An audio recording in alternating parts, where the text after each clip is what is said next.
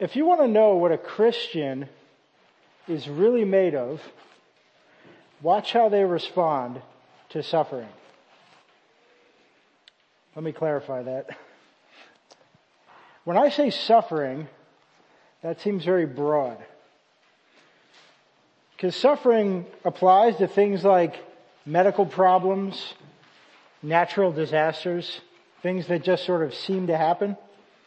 I'm not downplaying that stuff, but that's not the suffering that I'm talking about today.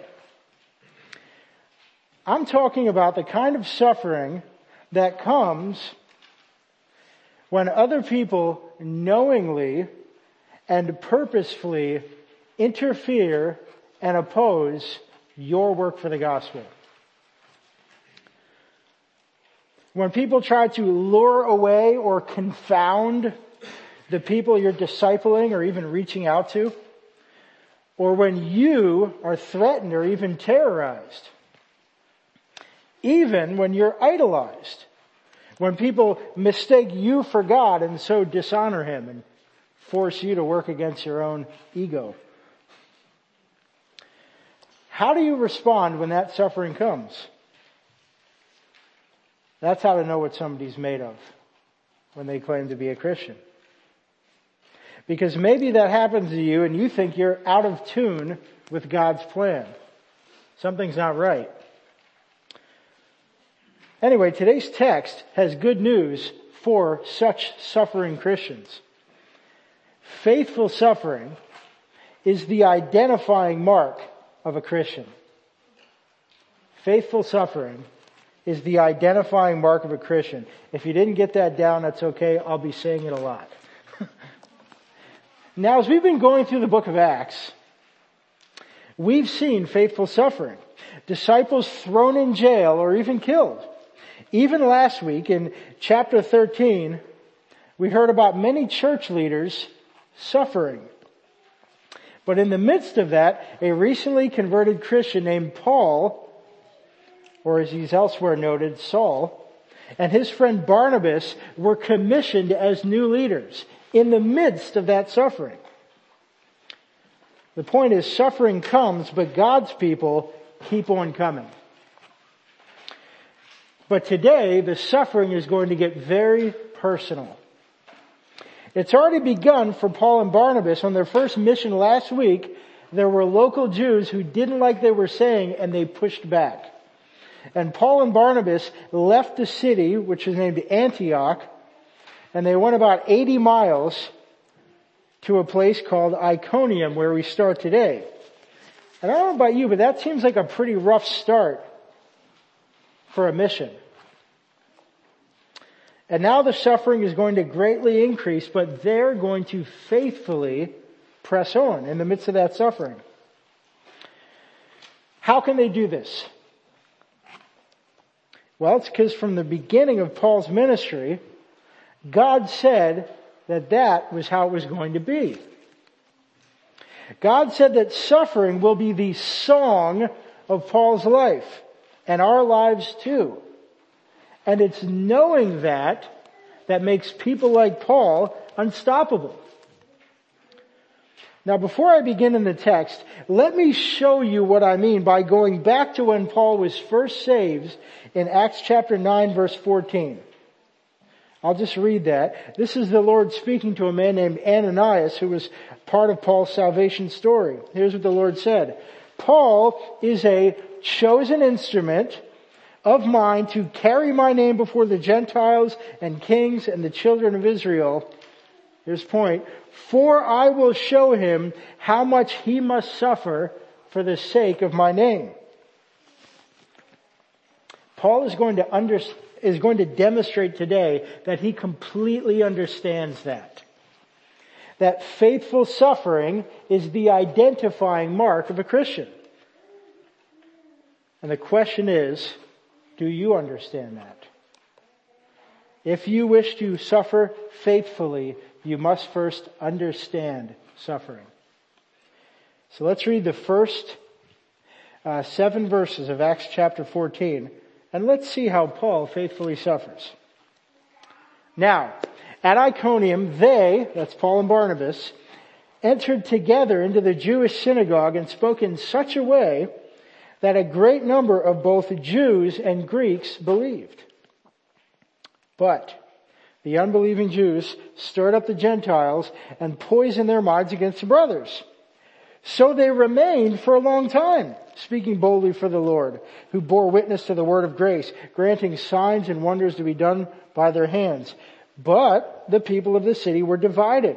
Some sided with the Jews and some with the apostles. When an attempt was made by both Gentiles and Jews with their rulers to mistreat them and stoned them, they learned of it and they fled to Lystra and Derbe, cities of Lycaonia, and to the surrounding country. And there they continued to preach the gospel.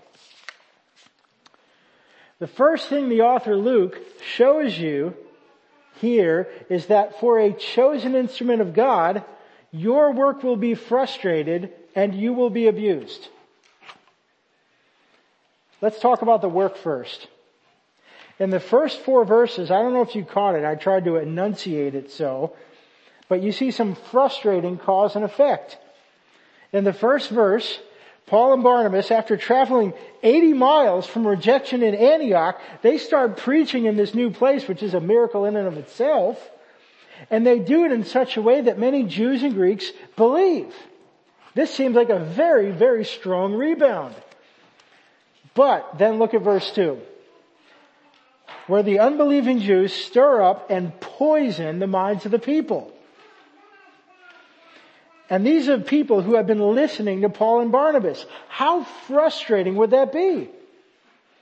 I mean, imagine seeing dozens of people come to Christ at a Bible study you led, or a conference that you helped out with, or a church where you're an elder, and suddenly other people just kind of slide in and start corrupting all that hard work. How frustrating would that be?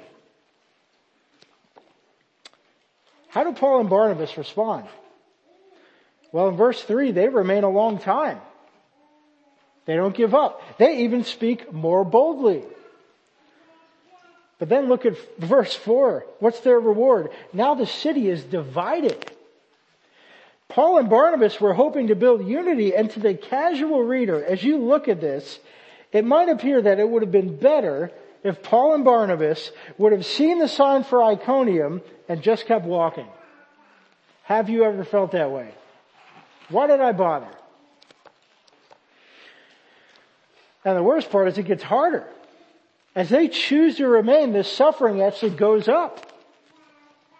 It comes in two forms. Look at verse 5, where these unbelieving Gentiles and Jews have now rallied their rulers to mistreat and stone Paul and Barnabas. First, the word mistreat and the, um, the Greek translation implies verbal abuse. It's kind of to treat somebody as insolent. And of course, to stone somebody is a severe form of physical abuse.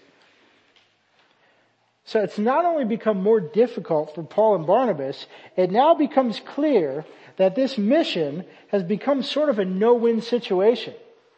The people are divided. You get it? The people I'm listening to are divided, or that are listening to me are divided, but the people that want me dead, they're, they're all on the same team. They're united. So look how they respond in verses 6 and 7.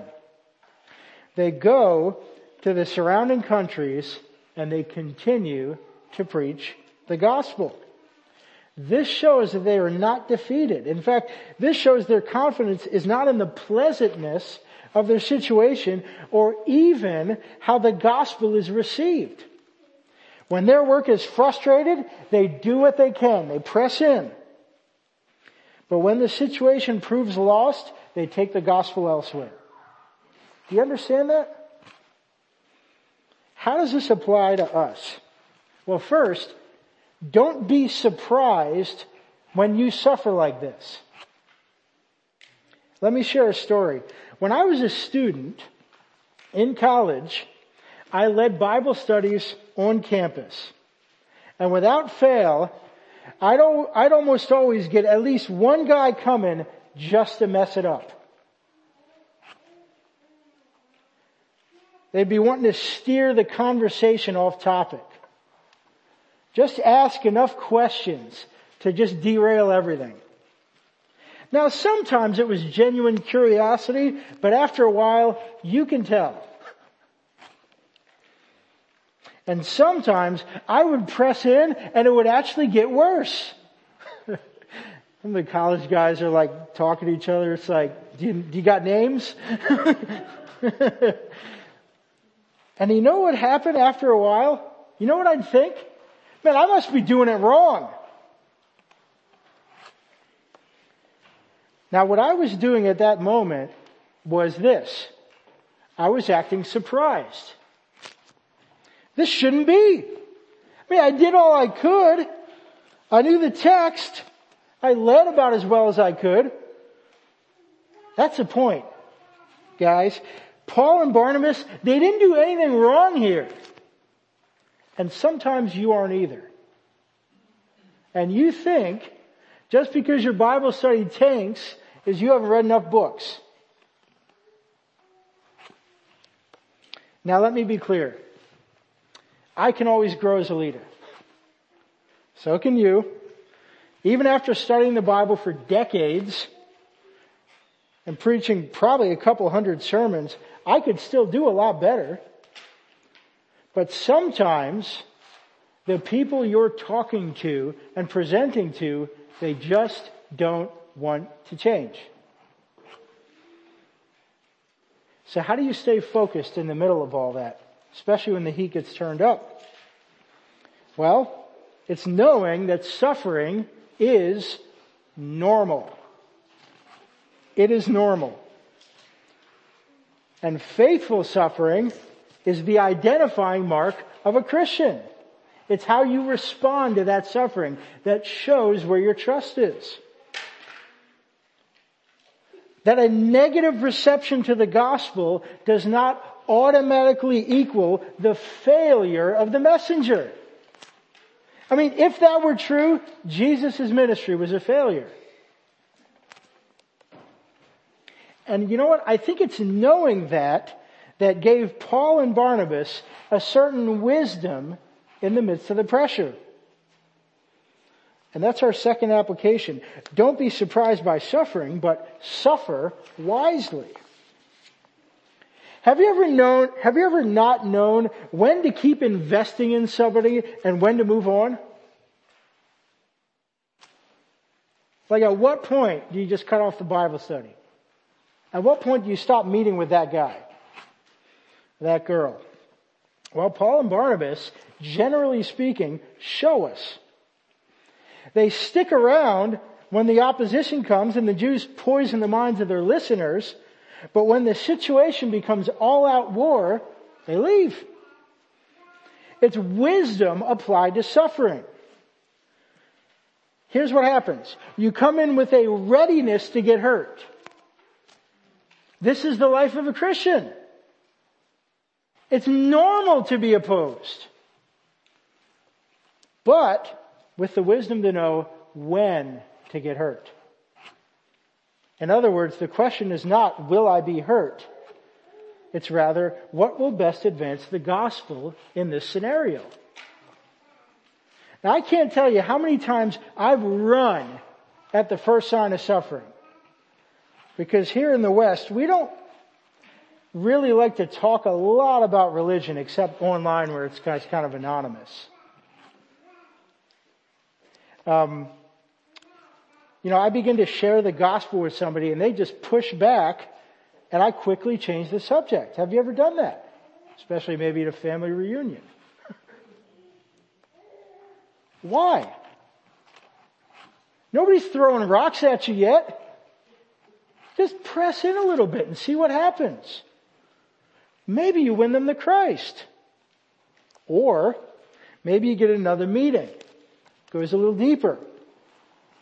Or maybe a crowd gathers and they turn on you. And if that happens, maybe it's time to walk away. And here's why there's no shame in that. Because everybody there heard the gospel from you. Mission accomplished. Paul and Barnabas told the whole town multiple times about Jesus. There's nothing for them to be ashamed of. when they choose to leave. You see, seeing suffering as normal and having the wisdom to navigate it applies to more than just the mob.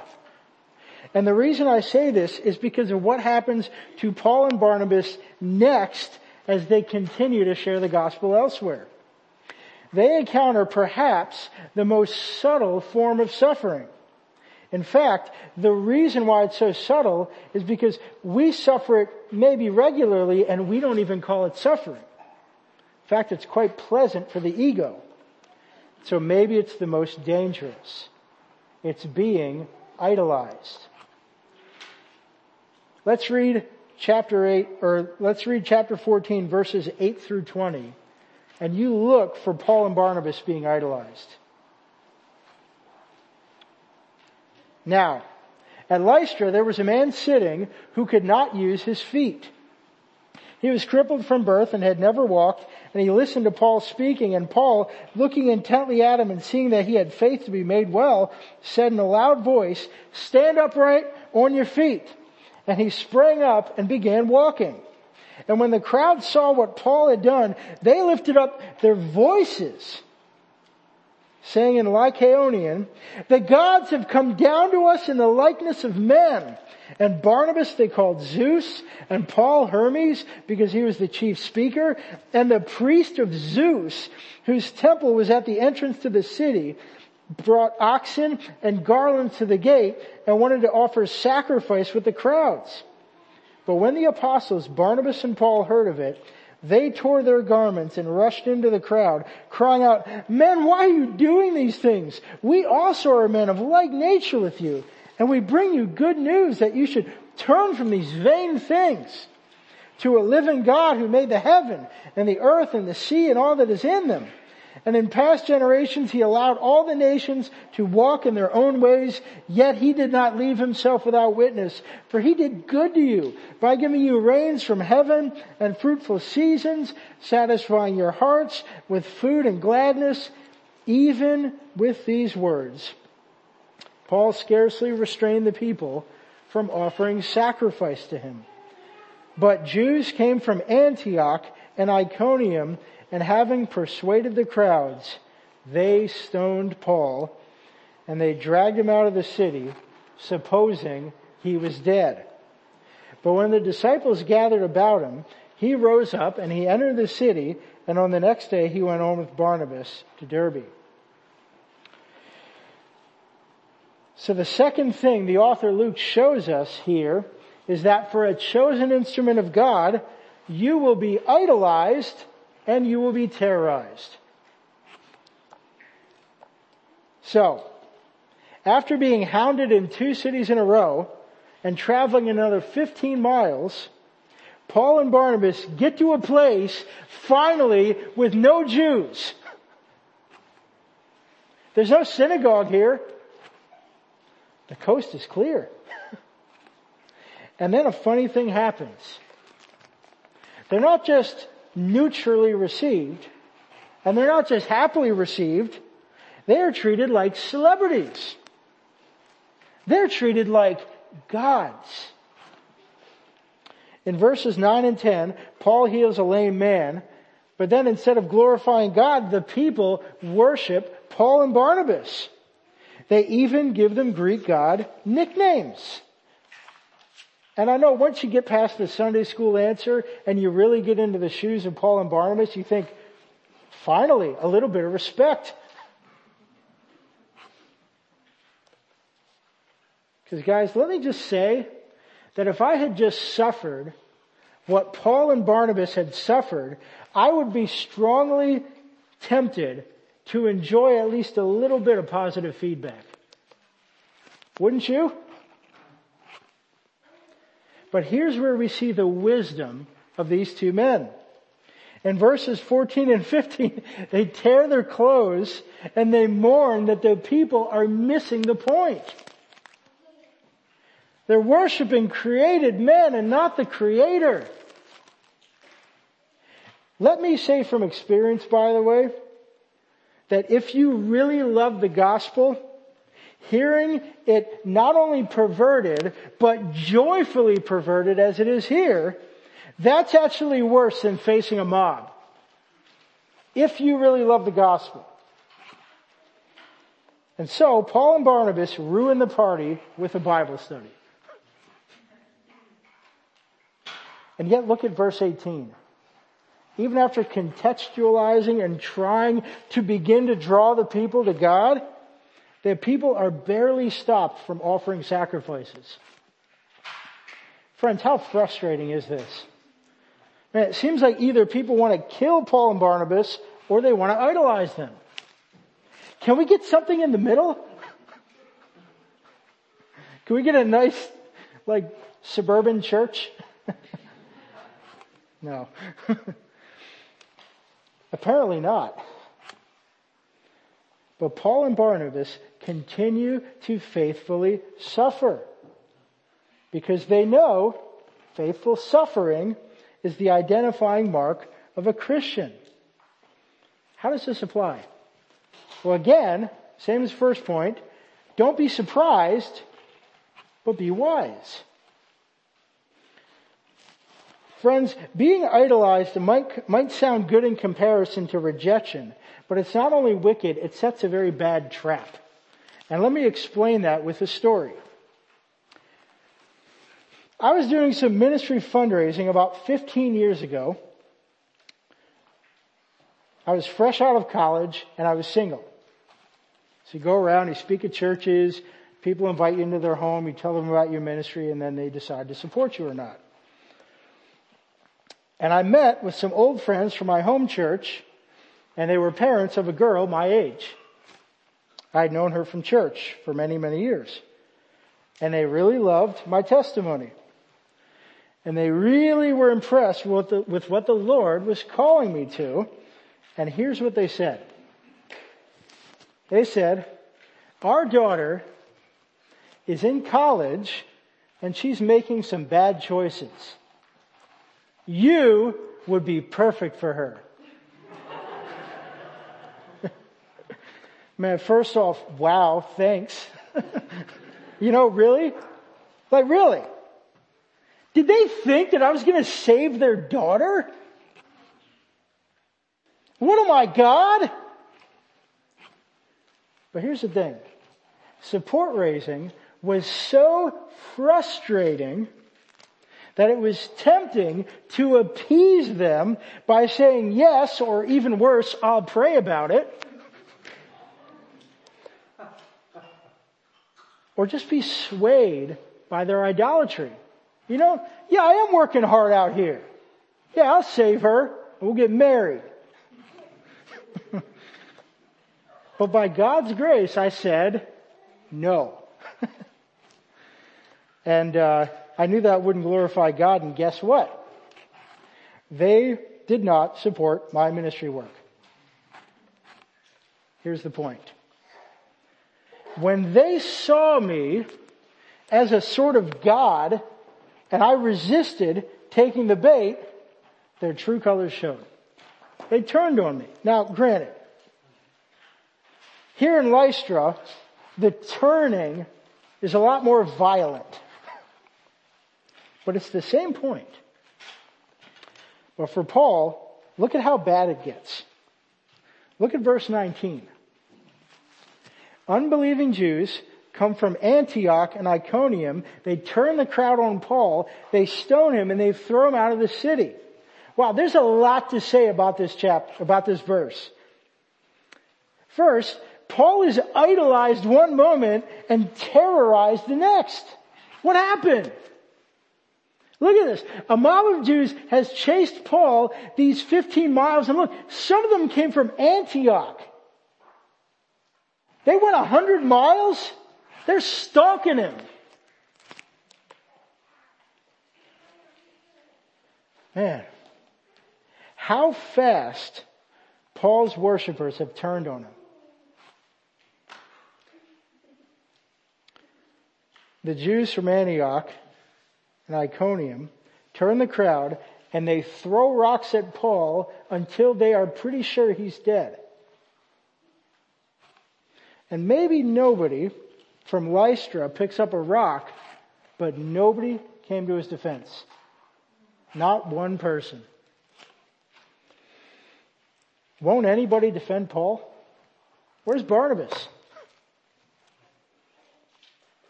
It seems the more faithful Paul is, the more suffering he gets.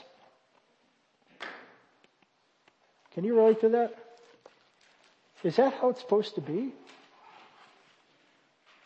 Yes. What did the Lord say to Paul? I will show him how much he must suffer for my name. And that's hard, but it's, it's remarkable when you get clarity, even if it's bad news, how much that energizes you to press on. When you know that you're on the right mission. Friends, this is the life of Paul, the chosen instrument.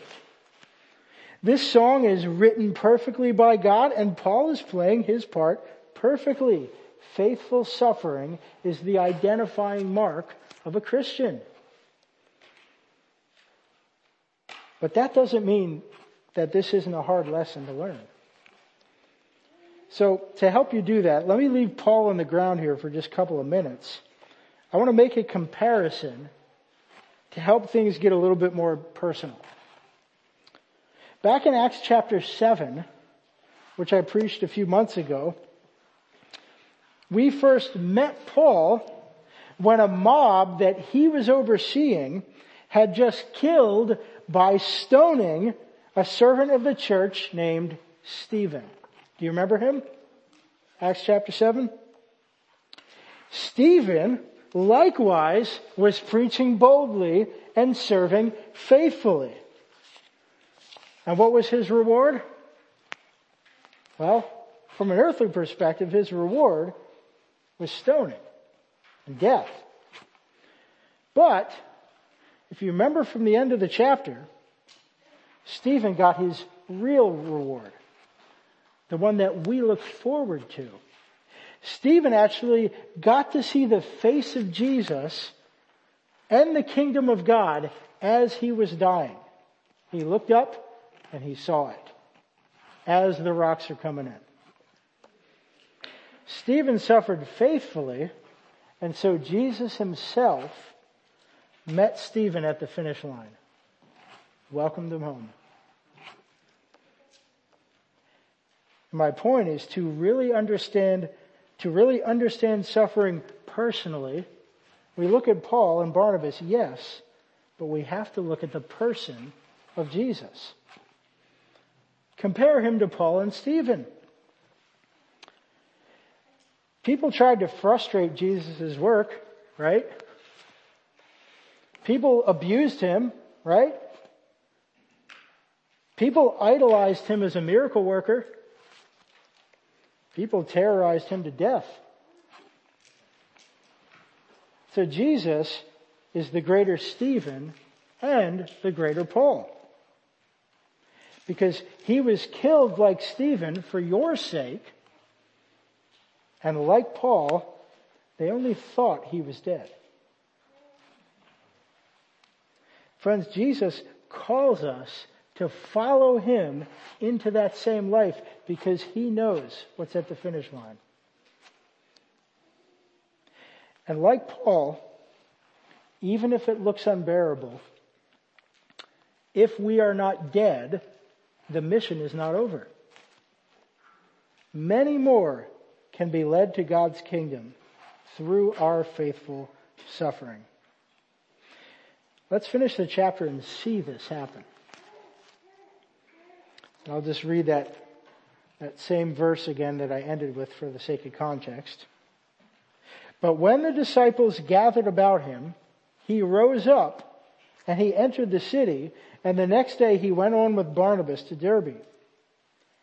When they had preached the gospel to that city and had made many disciples, they returned to Lystra and to Iconium and, and to Antioch, strengthening the souls of the disciples encouraging them to continue in the faith and saying that through many tribulations, we must enter the kingdom of God. And when they had appointed elders for them in every church, With prayer and fasting, they committed them to the Lord in whom they had believed. Then they passed through Pisidia and came to Pamphylia. And when they had spoken the word in Perga, they went down to Attalia. And from there they sailed to Antioch, where they had been commended to the grace of God for the work that they had fulfilled. And when they arrived and gathered the church together, they declared all that God had done with them and how he had opened a door of faith to the Gentiles. They remained no little time with the disciples.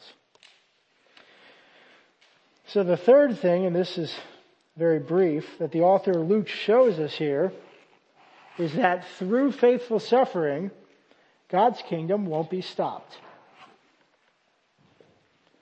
Paul has been faced with frustrating work and idolatry and abuse and terrorism, but as he faithfully has suffered, look at the next four verses. In verse 21, more disciples are made in the surrounding areas. Finally, a successful Bible study, right? In verse 22, Paul himself teaches the disciples that through much tribulation, disciples enter the kingdom. You see, he's not interested in after all that stress going on furlough or taking a vacation. He teaches a mini conference. His hope is in something very, very good. And then in verse 23, this message of suffering that he preaches wins new elders. That message wins new elders. Don't overlook that. Because remember, Ryan mentioned in the previous chapters that many leaders were killed or imprisoned. And Paul's response is, we have more. We have more. And then finally in verses 24 through 28, the growth just continues. How would the original audience apply all this? Reading about these stories.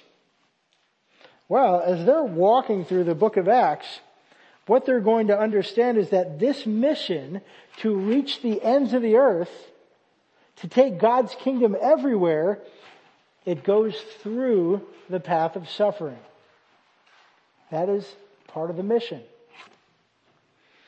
It's not easy, but it's very good. So how does this apply to us? Well, of course, as I kind of said earlier, you have to properly understand suffering. So ask yourself, do I really believe that this is true? Because if you don't, your life is going to be spent avoiding suffering and you will not be effective. But another application that I'll focus on here is this. Help one another get better at suffering. Help one another get better at suffering. Encouraging one another not to fear it, and act wisely when it comes. Think about Acts chapter 14. As your friends are telling you about people they want to share the gospel with, but they're maybe a little scared or the, the pressure is turning up. Should I, should I lean in? Should I run away? Remind one another of the dangers of trading suffering for being worshiped. Yeah, if you've got a friend and they're not a Christian, and you think, you know what, I'm a Christian. I really like this person. I'll date them and they'll get saved. Who do you think you are? God? You know how risky that is? You know how many people I've seen try to do that and they end up walking away from the faith? Now God saves some through that, but that's not the template. Don't do that. You are not God.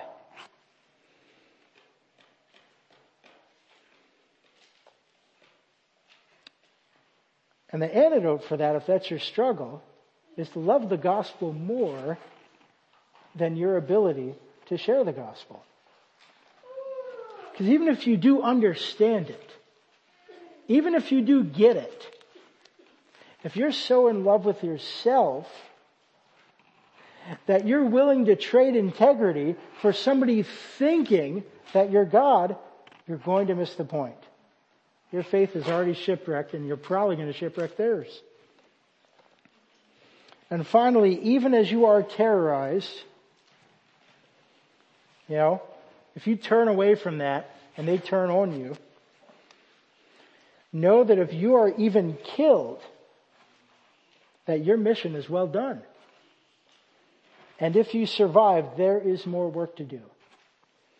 That's why some of my favorite people are older, wiser Christians who just refuse to retire. Friends, I'll put it simply. Faithful suffering is the identifying mark of a Christian. It is how you respond to this that is the ultimate test to show people what you really believe. And when you really know that, you will be so effective for God's kingdom. And even if they do kill you, more will be raised up. God's kingdom will advance because God's kingdom is unstoppable. Let's pray.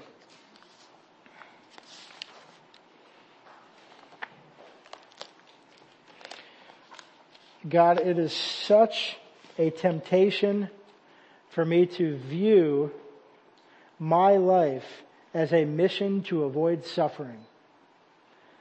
Lord, the way that I approach preaching a sermon can reflect that if I'm not careful. The way that I treat my kids can reflect that. Even the way that I approach strangers can show me through conviction that I value my own safety before I value their salvation. Lord, faithful suffering is the mark of a Christian. Would you help me to understand that? And would you help all my friends here to understand that too? So that we can show you more clearly, even as we suffer, that you are God. And there's a finish line that we are eager to reach. Thank you, Lord, for your mercy towards us, even as we fall very short in this area. Would you refresh our minds and strengthen our bodies so that we can face suffering knowing that we are following in your footsteps? Amen.